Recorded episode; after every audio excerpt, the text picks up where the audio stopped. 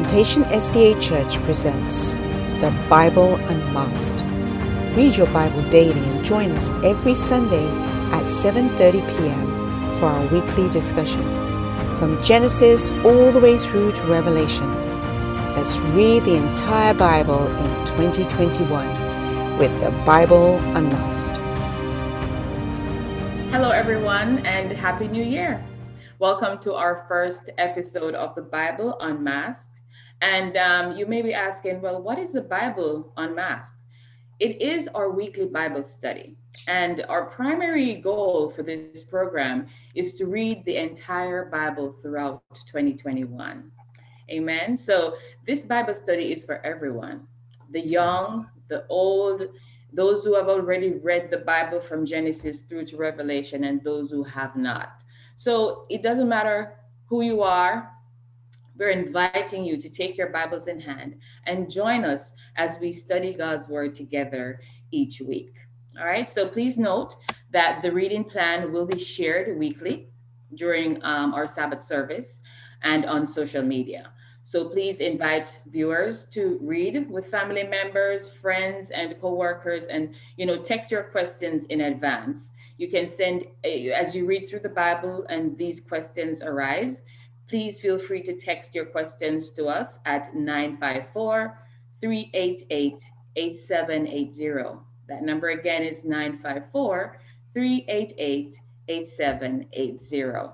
And also to let you know that the program will be aired at 7:30 p.m. on Sundays, and that will be aired on Facebook, um, YouTube, and Plantation um, SDA TV.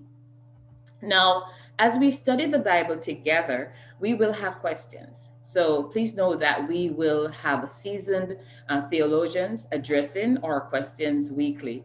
And this week we have our very own Pastor Joe. Um, for the, the second week, we will have Pastor Jen. Third week, Pastor Dexter. Fourth week, we'll have Pastor McCoy. And the fifth week, Pastor Anderson. And we'll update you as we go along. Okay, so our presenter um, this morning, well, first of all, let me introduce myself. My name is Lavonne Brown, and I am your host. I should have said this before. I'm your host. I'm a member of the uh, Sabbath School Department um, with the Plantation SDA Church, and I'm very excited to be a part of this program. Our presenter is our very own Pastor Salajan, and um, he's affectionately known as Pastor Joe. And um, Pastor Joe is a senior pastor with us here at the Plantation SDA Church. So as we are going to, as we get ready to embark on this study for this morning, today we will be looking at Genesis 1, chapters 1 through to 8. All right, and um, we've we've gone through the, the, the reading, and we're very happy to be here to share and to explore these um, chapters with you today. So as we get ready to delve into the study of the word, we'll ask you, Pastor, just to say a prayer for us, and then I'll ask you to give us a quick an overview of what we've read this week. Yes, let's pray. Heavenly Father, this is a new journey that we are embarking on, and it is a privilege for us to sit together for a few minutes and try to get get some deeper understanding of your word. So Lord, we pray for your blessing in a special way through the Holy Spirit. And may Jesus Christ shine through us and in our lives. In his name we pray. Amen. Amen. Amen. Okay, Pastor, if you could give us, um, as I said, we're looking at Genesis chapters one through to eight. If you could give us a quick overview of what we've, we've read this week, um, that would be great. Yes, the section for this week is a pretty short section compared to what we are looking at in the future because we only cover two days of the year, right? Okay. The first and the second meaning Friday and Saturday. So that's uh, a short passage, Genesis chapter 1 to chapter 8. And this is a, a part of uh, a beautiful section of the Bible from Genesis chapter 1 to Genesis chapter 11 that is called in technical language uh, proto history What does that mean? It means that if you look at Genesis chapter 1 through chapter 11, you will clearly see that in those chapters, history is very compact. It is like uh, compressed together. You cover a lot of time in uh, a few words. So that's a part of the Bible where there's a lot of speculation because you know when when you have a short message that covers a long history, then you always have people that will try to make it uh, uh, a cryptic message and try to read all kind of stuff out of it. And of course, you have to be uh, careful and pay attention to uh, what the passage can say beyond just words. But you have to be careful not to put things in there that are not there. Right. There's a difference between exegesis and eisegesis. Mm-hmm. Exegesis is when you have a Bible passage and you look at it, you you try to go deep into it and bring out what is there. Right. Eisegesis is when you have something you want the Bible to say. So you bring your content, you put it in there, and then you dig deep as if to bring out that wonderful content that you actually put in there. Right. Okay? We don't want to do that. we want to only bring out what is there. Right. So yes, so we are we are in the first section of the Bible. I think this first section of the Bible, the the first eleven chapters, the proto history, actually lay the foundation for the entire Scripture, and that's uh, true in many many ways, content wise, uh, language wise, theology wise. So it is a very very important section of the Bible. Okay, thank you so much, Pastor Joe. And um, we did have a few questions for you um, uh, as we cover Genesis 1 through to 8.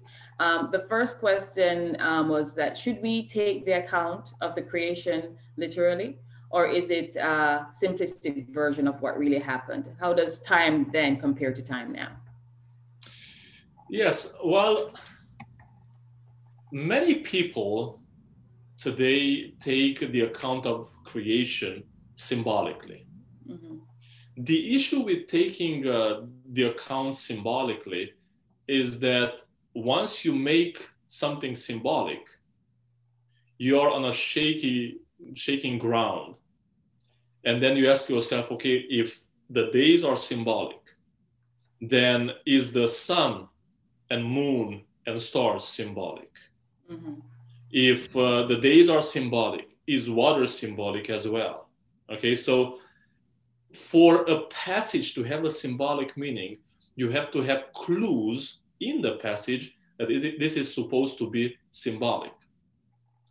Now, contrary to that concept of uh, symbolic interpretation, the, the account of creation in the book of uh, Genesis has uh, potent clues for a literally literal interpretation, meaning that you really have to understand what it writes. Mm-hmm. Okay, you don't have to go behind the passage and uh, come up with interpretation that are not in the passage. For instance, when it comes to the days of creation, right? We have six days.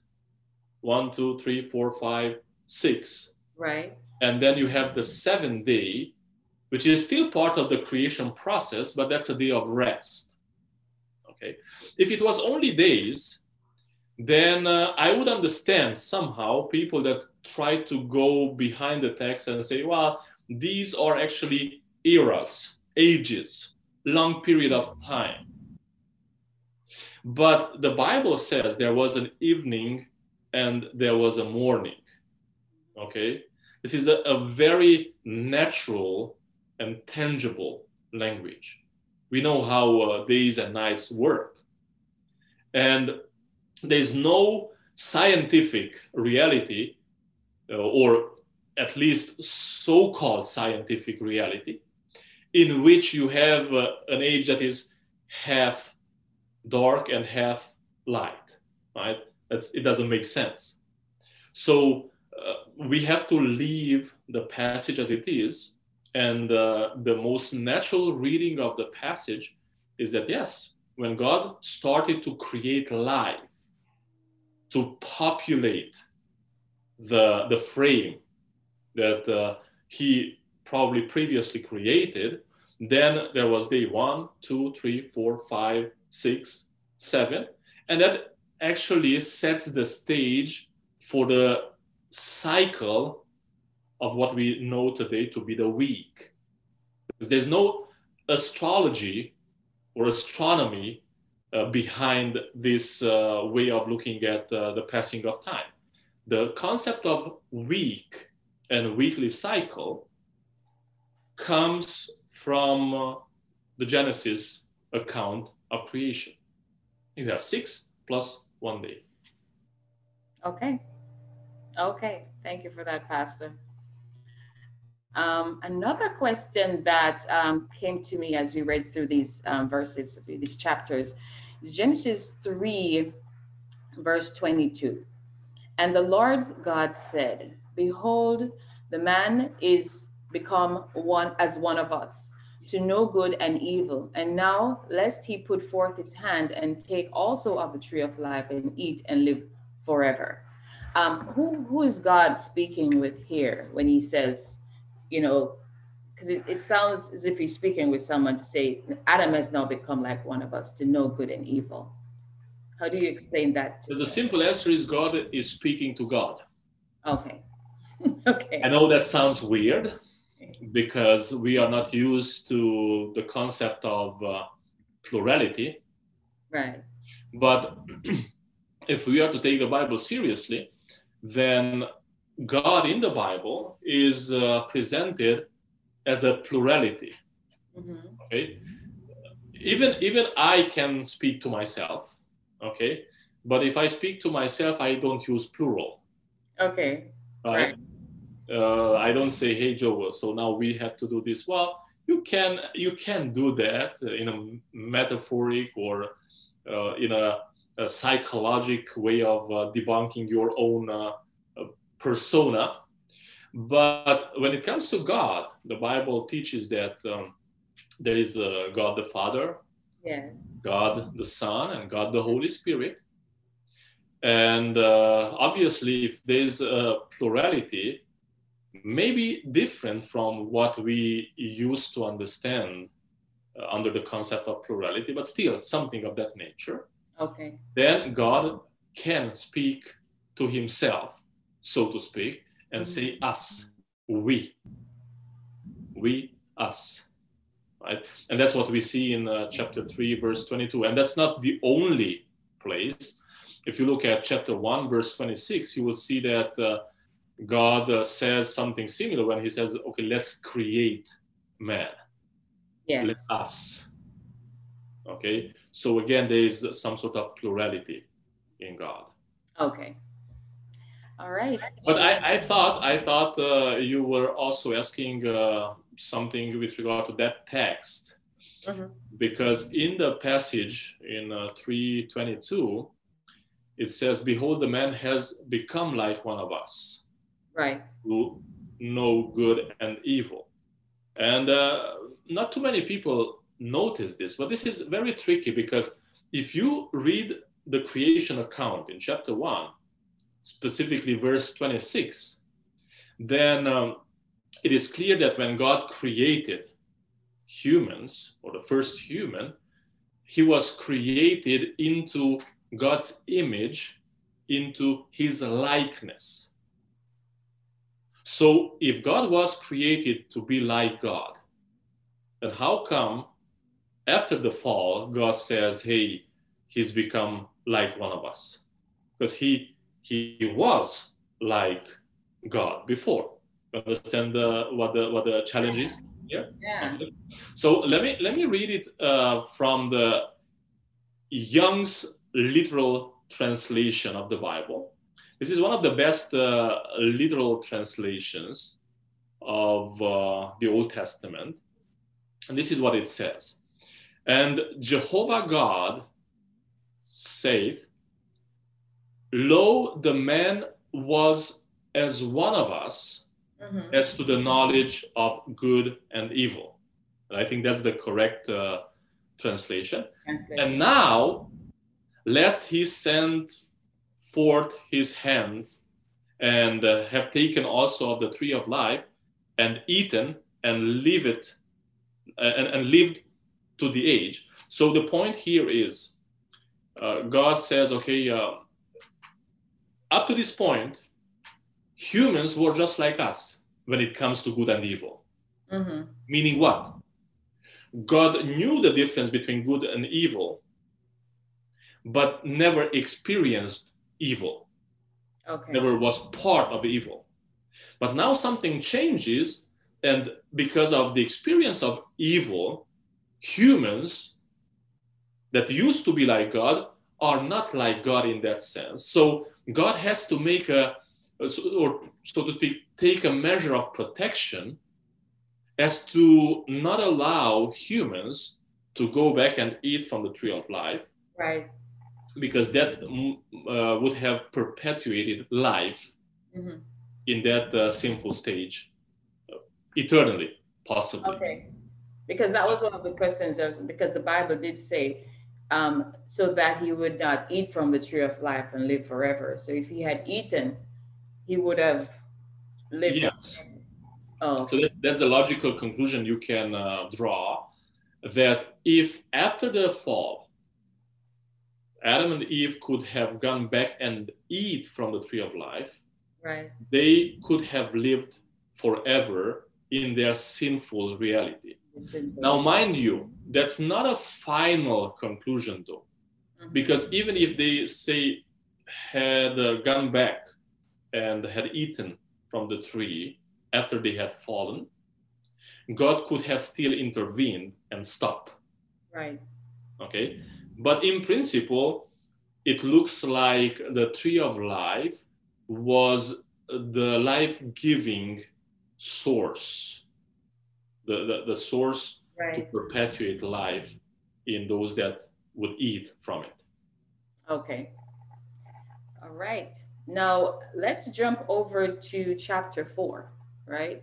Chapter four, you know, it's, it tells the story of Cain and Abel Mhm. taking their offerings before the Lord and one being accepted and one not being accepted. It tells the story of, you know, Cain slaying Abel and and and and everything that surrounds that. It also goes on to say that he left because he was now labeled as a vagabond and a fugitive, and he left and went to the land of Nod, Mhm. right? And he got himself a wife and had a child.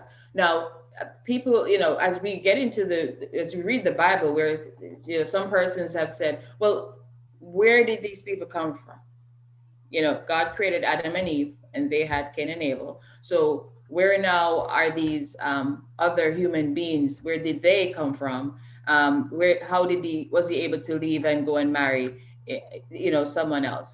Yeah, see, that's that's where uh, Yeah. the whole proto history being a, a very short and compact yeah, story plays a very important role because the Bible says that uh, um, Cain moved from here there, right. but it doesn't mention how long it took for him to do that move. It's true. So we don't have a time element there.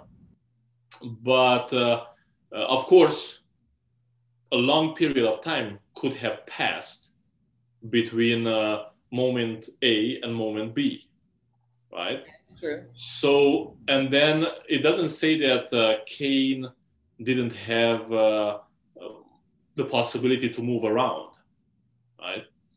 Now, some people would go and say, okay, so for uh, Cain to be able to perpetuate his family tree, right?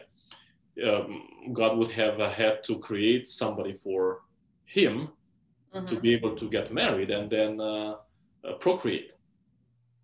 But uh, that's that's extra biblical thinking Mhm. because biblically, there's no problem with uh, Adam and Eve having more children. among them daughters as well, because Right. naturally, in order for a child to be born, there's a man and a woman involved. Right. Okay, so obviously Cain needed a wife, but the wife could easily be one of the daughters of uh, Adam and Eve. Yes. I would even risk saying, theoretically, that uh, after the next brother was born, right, Seth, Seth, Right. okay, he at one point had uh, uh, children as well, okay. hmm So I would not exclude, on a theoretical level, the possibility for Cain to get married to a niece. Is that a niece, right? Possibly. Yeah, right. Uh, so why why am I stretching it a little bit? We have to understand that we have biblical uh, prescriptions or uh, prohibitions when it comes to marriage inside the family, right? But uh, we know to this day uh, there are cultures where siblings get together Yes. Or- first cousins, or somebody can marry a niece or a nephew. the, the royal family, for example. Right. Yes. Uh, and not only, especially in the indigenous people, Yes. uh, you, you can see all kind of variations. Now, God has given some specific rules and regulations because with the fall, a process of degeneration of uh, the human race started.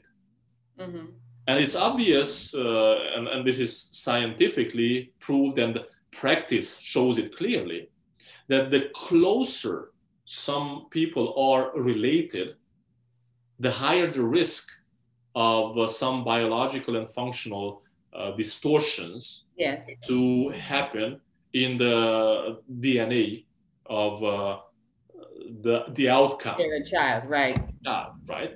So God, God uh, always tried to use uh, reason and wisdom and teach His people with regard to what is good and what is bad, what is appropriate and what is not.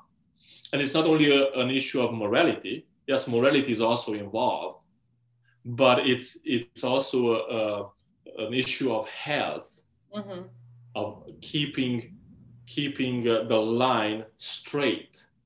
Okay. So with regard to Cain, I have no better solution than yes, he married a close relative. Yes. If But that was a sister, sorry. Yes. No, I said it would have had to be because Yes, yes. the right.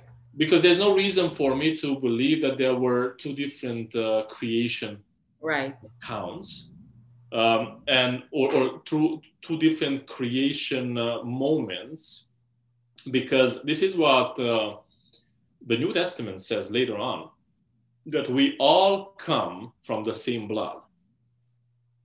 And if I understand that right, that means that we all come from Adam and Eve somehow, Right. right? Now, somebody may say, somebody may say, well, Pastor, there's another way to see that. Yeah. And you can say, yes, we all come from the same blood, meaning the blood that God puts in human beings. But Mhm. why can't you risk the idea of multiple creations? You understand the, the, Right. the logic? Yeah. And I, I don't want to fight that per se. But uh, the data I have from the Bible uh, leads in the same direction that there's uh, Adam and Eve, and that's where everything starts. That's the, the root of uh, the whole human race. Correct. Yeah. One creation, and we're all descendants of Yes. Adam and Eve. Okay. All right. And and we speak about creation and descendants and marrying and all of that.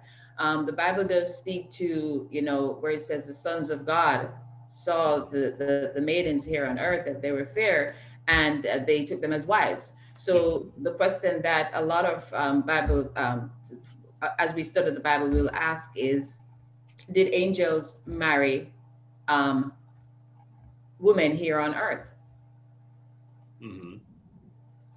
Well, um, we don't know of any angel marrying a human. We don't even know that angels can marry, right? Okay. So, on the contrary, we have some uh, um, tangent information in the Bible that angels do not marry. So then the question is, what does uh, Genesis chapter six, because that's the passage, Right. say really? It reads. And Can I just read that section? yes, yes, let's read that section Yes. because I, I want to point something out. So please start reading, and I will stop you when when I have something to specify there. Oh, okay, okay. And it came to pass when men began to multiply on the face of the earth, and daughters were born unto them, that the sons of God saw the daughters of men that were fair, and they took them as wives of all which they chose. Mhm. And the Lord said, My spirit shall not always strive with man, for that he also is flesh. Yet his days shall be an hundred and twenty Okay. years. Okay, thank you. So, for those that want to see here a uh, um, marriage between angels, meaning um, some sort of creatures that are out of the realm Mhm. of this world, of this earth, right? And humans, I would point out verse 3, because this is what ver- verse 3 says. And the Lord said, My spirit shall not strive with men forever. Okay? So obviously, the problem under conversation here, under discussion here, is not angels and men, it is men. Right? Right. because because the whole the whole description is like uh, God starts talking about something negative was going on between the sons of uh, God and the daughters of uh, man, right? Mhm. So then then he he has to do something to intervene. If the problem were angels, then uh, he should have taken some uh, some action against angels, right? hmm But that's not what he does. He takes actually action again who, against who? Against men. It's man. Verse three, right? Right. Meaning, meaning that uh, the two the two categories, the sons of God and the daughters of man, are both humans. But if you look at uh, the descriptions of um, the descendants of Cain and the description of the descendants of uh, Seth, you see that you have two different directions there. You have uh, on Cain's side, you have uh, human race that uh, goes against God. They are human. On the other side, Seth's uh, genealogy comes from God. So, what I can see here, the best interpretation I, I can find is that uh, you have you have um, believers, right, and children coming from the families of believers, hmm and they start looking at the daughters of non-believers, and at one point they say, "Yeah, but they are beautiful," Yeah. and there's nothing wrong with that, being beautiful, because the Bible doesn't say you have to marry somebody for their soul. I mean, the whole persona uh, has to has to be comely to that person. The problem is not that they are, they were beautiful. The problem is that they were serving uh, um, a different god. They were with the enemy practically. So now the the intersection of the two groups is a problem because now it's corrupting uh, those that come from God, those that uh, uh, worship God, those that believe in God, to the level where in a few passage, in a few texts uh, further down, you will see that God will say, "Okay, so I have to to press the reset button here, because everybody is corrupted except for Noah." Okay. So is it correct to say then that in reference here to the sons of God, there is making reference to believers that we are now sons of God? Yeah, absolutely, absolutely. And I, I, I can bring biblical data for that. Right. Um, for instance, uh, if you go in Jesus' genealogy in uh, chapter 3, Gospel of Luke, and you go backwards because that's what Luke does, it goes backwards from Jesus back to Adam, and Adam is the Son of God. Okay. Okay, so we clearly are descendants of God in that sense. Okay. Okay. All right. So we'll we'll move on and quickly ask you to uh, explain passage of scripture. Um, Genesis 3, verse 15. And I will put enmity between you and the woman, and between your offspring and hers. He will crush your head, and you will strike his heel. What does that mean? Well, that's uh, a pretty strong interaction, right? And uh, it's it's a fight. It's an enmity, uh, enmity between the woman and the serpent, her offsprings, and uh, the serpent.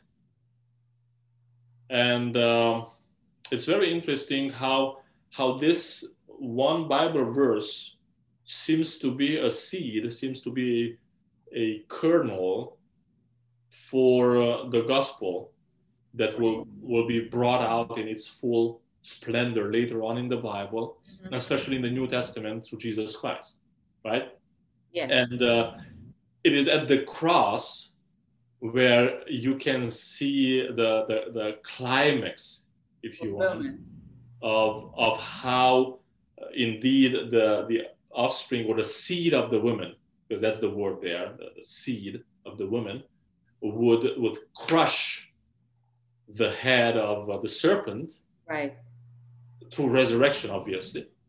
Even though even though the serpent is able to uh, to bite, so to speak, the the heel of uh, of the offspring of the woman, because yes, the devil was able to put Jesus on the cross, but he couldn't have done that if Jesus had not allowed it. And obviously, uh, Jesus came back from death through resurrection, and that's where the enemy was crushed. So it's not a physical a physical uh, fight per se here, but it involves physical elements as well. Mhm. And um, see, I, I want to point out something very important here, because we, we have been speaking about uh, symbolic or non-symbolic, right? Right. I think it's it's too far fetched to make this passage out of a sudden, from all the Genesis account, to Mhm. make this passage symbolic of something that is future. You understand what I'm saying? understand because earlier you said okay we can't take everything symbolic because then we'd have to make um, the, the the wind symbolic the night the light symbolic right so Exactly. now this verse here was isn't this symbolic or foretelling what was to come many many years in the future Mhm.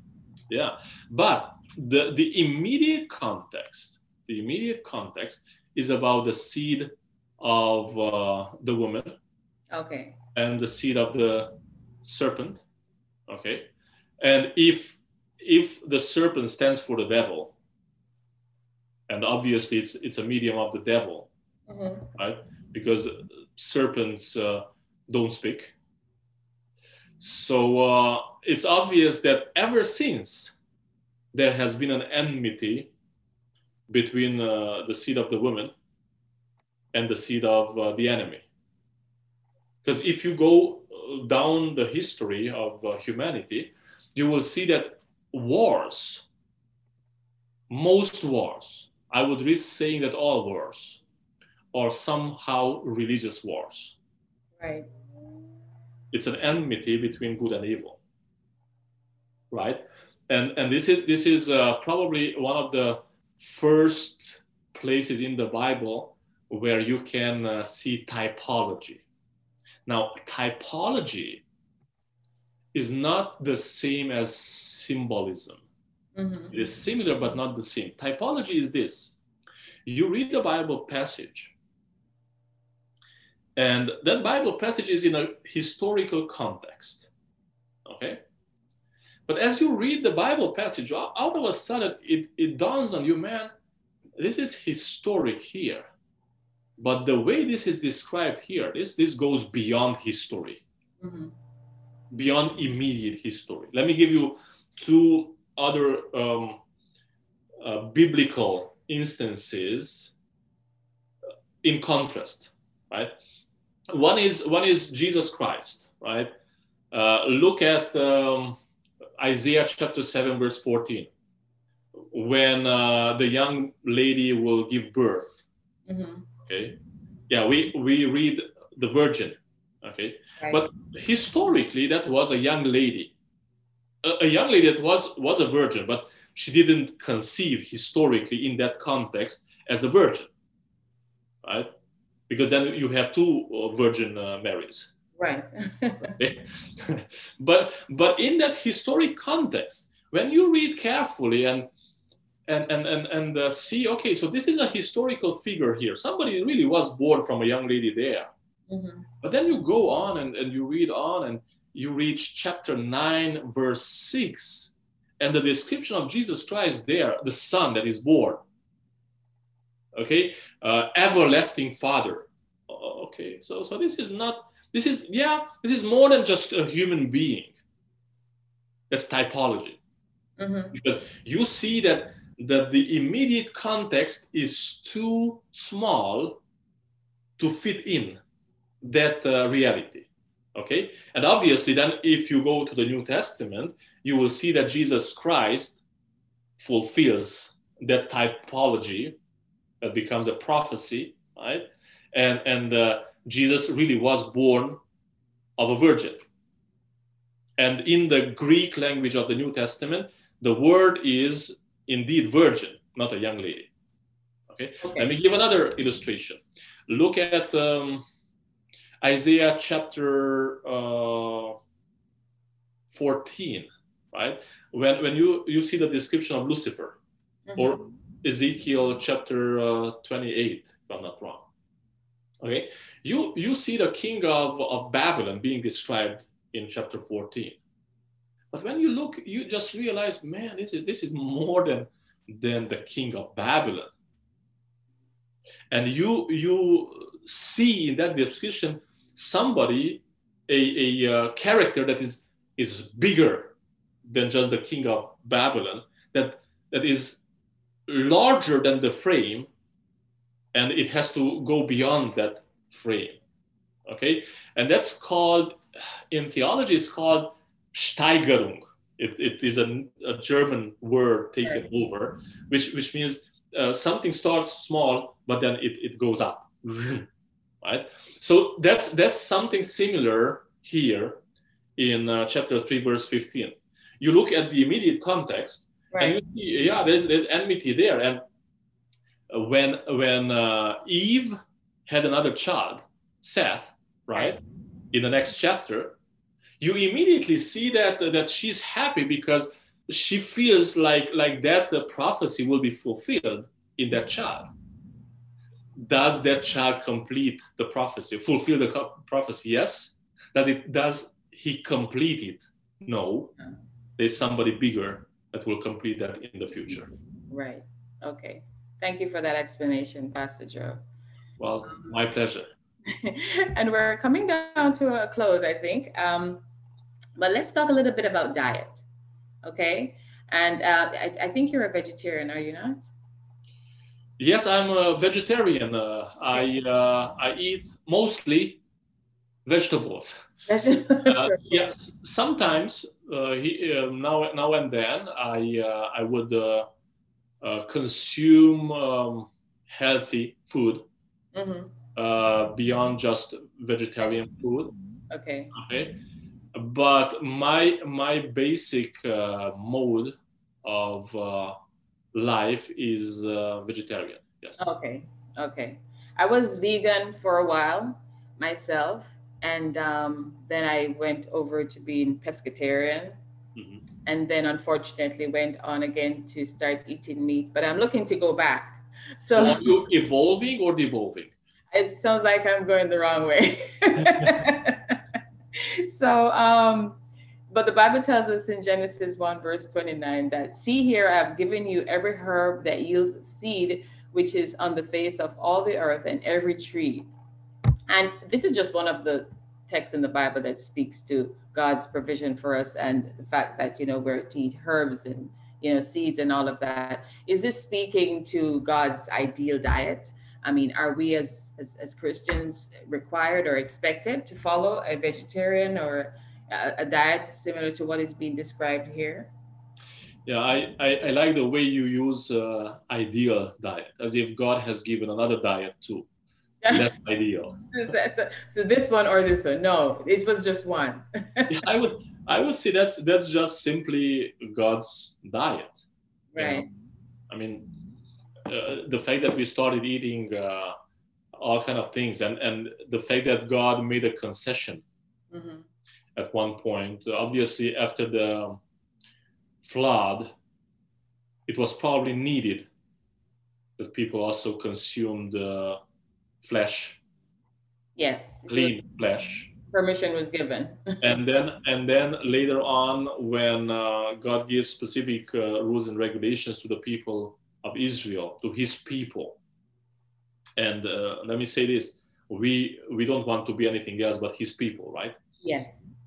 So when God gives uh, specific rules and regulations to His people, you already have a historic setting there when people eat all kind of stuff, edible and non-edible things. Yes. So it's, it's just normal that God steps in and tells them, hey, uh, please don't eat these, these, these, and these. Okay? But that doesn't mean that that's God's diet. Yeah. Okay? That's a regular uh, a, a, a, rule or, or regulation through which he steps in to limit the harm. Mm-hmm that obviously his diet is the one that he gave human beings at the beginning. Right. So if if we are heading toward Eden, then we have to uh, go from uh, um, eating everything to eating just what God allows mm-hmm.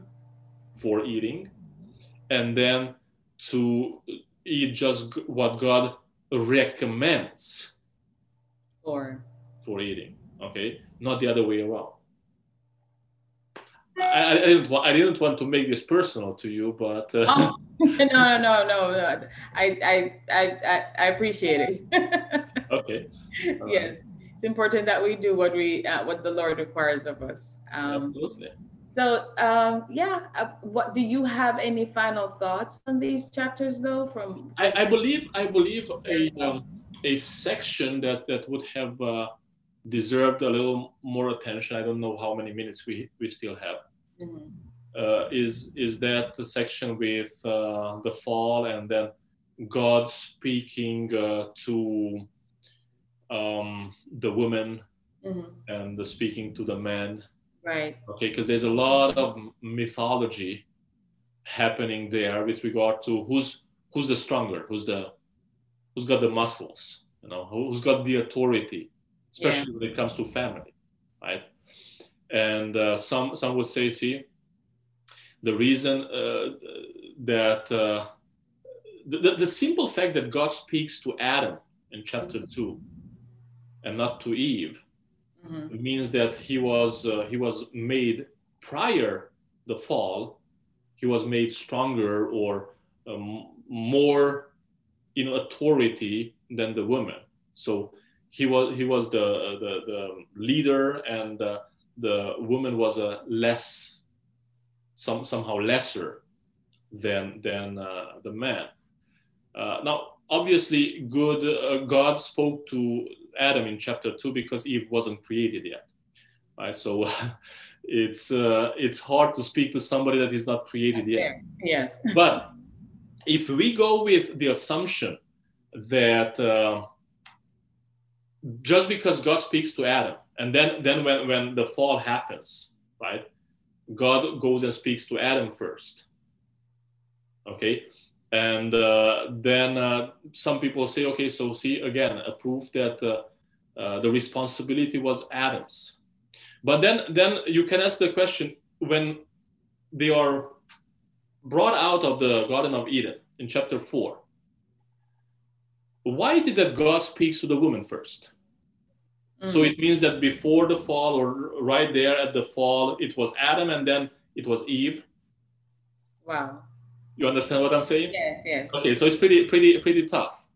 Let me let me give you let me give you a sense of why I believe God started with Adam when when uh, he approached them after the fall because the devil jump into that though pastor it also I, I, mean i we this is one of the questions i had but i didn't ask was do you think based on your explanation just now in terms of god speaking with adam first adam being in charge do you think that's why the serpent approached eve instead of adam well i believe uh, you can create a scenario in which the serpent could have uh, approached Adam. Right. Just like he approached the the woman. Eve, right. Okay. Uh, now, I don't want to, to become very simplistic here. Mm-hmm. It may be, it may be that uh, uh, something in the psychological wiring of us, men and women, made the women more vulnerable to the attack of uh, the enemy. I don't want to speculate too much there. Okay. Yeah. Uh, but that doesn't mean superiority or inferiority on any side. Okay. Okay. The reason I believe God approached Adam right after the fall is because God, when, when somebody sins, okay, this is a process. Adam sinned, uh, Eve sinned, okay. When when you see somebody sinning, your responsibility is not to sin too, to but to, have, to have that person get out of there. Right. Okay. So I think that's why, yes, Adam had a responsibility. Mm-hmm. Understand the, the, the, the, logic? Right. Because if I see, if, if I'm a Christian and I see you sinning, mm-hmm. then I will not go and sin with you. No. I will go and try to get you out of there. Right. Okay. And Adam did not do that. So God, God takes Adam first. When, when somebody sins and uh, uh, somebody else uh, endorses it, we usually go and hit hard the one that sinned 1st is mm-hmm. Isn't that right? Yes. That's not what God does. God puts more responsibility in the account of the one that that um, joined later on. Right. Okay? Because you should have helped Eve get out of that. Mm-hmm. And, and and that that also um, ties into one of the very beautiful uh, verses here. Uh, you know, you know the Bible verse when uh, God allegedly submits Eve to uh, Adam's authority, right? When uh, uh, I'm trying to spot the verse, and uh, God tells Adam that uh, he will now rule over Eve. It's verse 16. Uh, to the woman, he said, I will greatly multiply your sorrow and your conception. In pain you shall bring forth children. Your desire shall be for your husband, mm-hmm. and he shall rule over you. And all abusers will use this passage to beat up their wives. no, oh, that's not what it's meant. when the past is totally different. Right. This is what the, the sense of the passage is. Yes, this will happen to you, to, to the woman, because of the sin you committed. But but now Adam Adam will be here to provide for you because Mashal there is not a ruler in the sense of I'm going to put you down. Right. It's it's a, a Mashal in the sense of I'm going to provide for you. Okay. So so God uh, rehabilitates, so to speak, Adam to to help now Eve in in this distress. So practically makes Adam a part of of uh, Eve's um, turmoil or, or toil or or problem that she's going through. Yeah, and if we read further in the Bible, it speaks to husbands love your wives. Absolutely. Christ loves church. So therefore, certainly God could, would not be saying here that you know you should have that. That is the relationship that that is the expectation that yes, you are in charge, but not in that manner. Mm-hmm, mm-hmm. Absolutely. Right. Absolutely. Okay. Well, thank you for bringing that out, Pastor. That was certainly an important part of, of this week's study. Yes. But we could speak for another hour uh, or two or three or four. because this, this, is a very rich segment. It very is, it is. And there's so much more that we could say on these verses. But yes, yeah. we, we, we, we invite everyone to keep joining us on a weekly basis. Next week, we're actually studying Genesis 9 through to 31. Yeah, so um, we are going to touch on uh, on uh, the um, flood account, right? Yes, yes. Okay, good. We're going to be touching on that, and um, so you know we'll be studying further. So again, we want to invite all our, our viewers and our listeners to join us um, to text their questions into 954-388-8780. And um, next week, Pastor Jen and uh, Principal Stevenson will be um, in charge. And so we pray that we, um, as we continue with this program, that souls will be blessed and, and, and that souls will be won for Christ. Um, did you have any final words did you want to say to us as we look at, you know, just the program in general, what we're doing and what is coming up, um, you know, in the, in, in, as we continue to study together um, throughout the remaining portion of the year? Yes, I'm just thrilled to uh, be part of this. And I'm, I'm glad that uh, the, the digital evangelism department of our church uh, pulled this together. And uh, yes, I, I can't wait to, uh, to see what's going to happen. I know it's, it's a challenging uh, experience, you know, to, to try to cover so many chapters in, in 45 minutes or, or yes. an hour. Yes. But I believe we, we really have to stay with the highlights. Yes. Right? And, and deal with the difficult passages. And I, am I'm, I'm, I'm hoping that as more people um, come on and they're listening and they're studying with us, that we will get the questions. And I'm praying that we will be able to address as Absolutely. many as possible. okay. All right. So thanks, Pastor Joe, for taking the time to be with us this morning. I really do appreciate that. And um, again, next week will be um, Pastor Jen, and um, the host, our host will be Pr- Principal Stevenson. And uh, so as we close out this morning, we'll ask Pastor that you just pray for us and pray that this program will be a success and um, that others will join in as we go along. Absolutely. Let us pray. Heavenly Father, we thank you so much for this uh, first halt, uh, first experience of uh, going deeper in the biblical uh, account. And I pray that you will continue to bless this project, those that are going to watch it, those that uh, will have questions, and in a special ways, those that way those that uh, are preparing the weekly um, program that will be aired. So, Lord, may your grace and may your wisdom be with us in Jesus' name through the Holy Spirit. Amen. Amen. Amen. Thank you, Pastor. God bless. Thank you so much. Yes, thank you.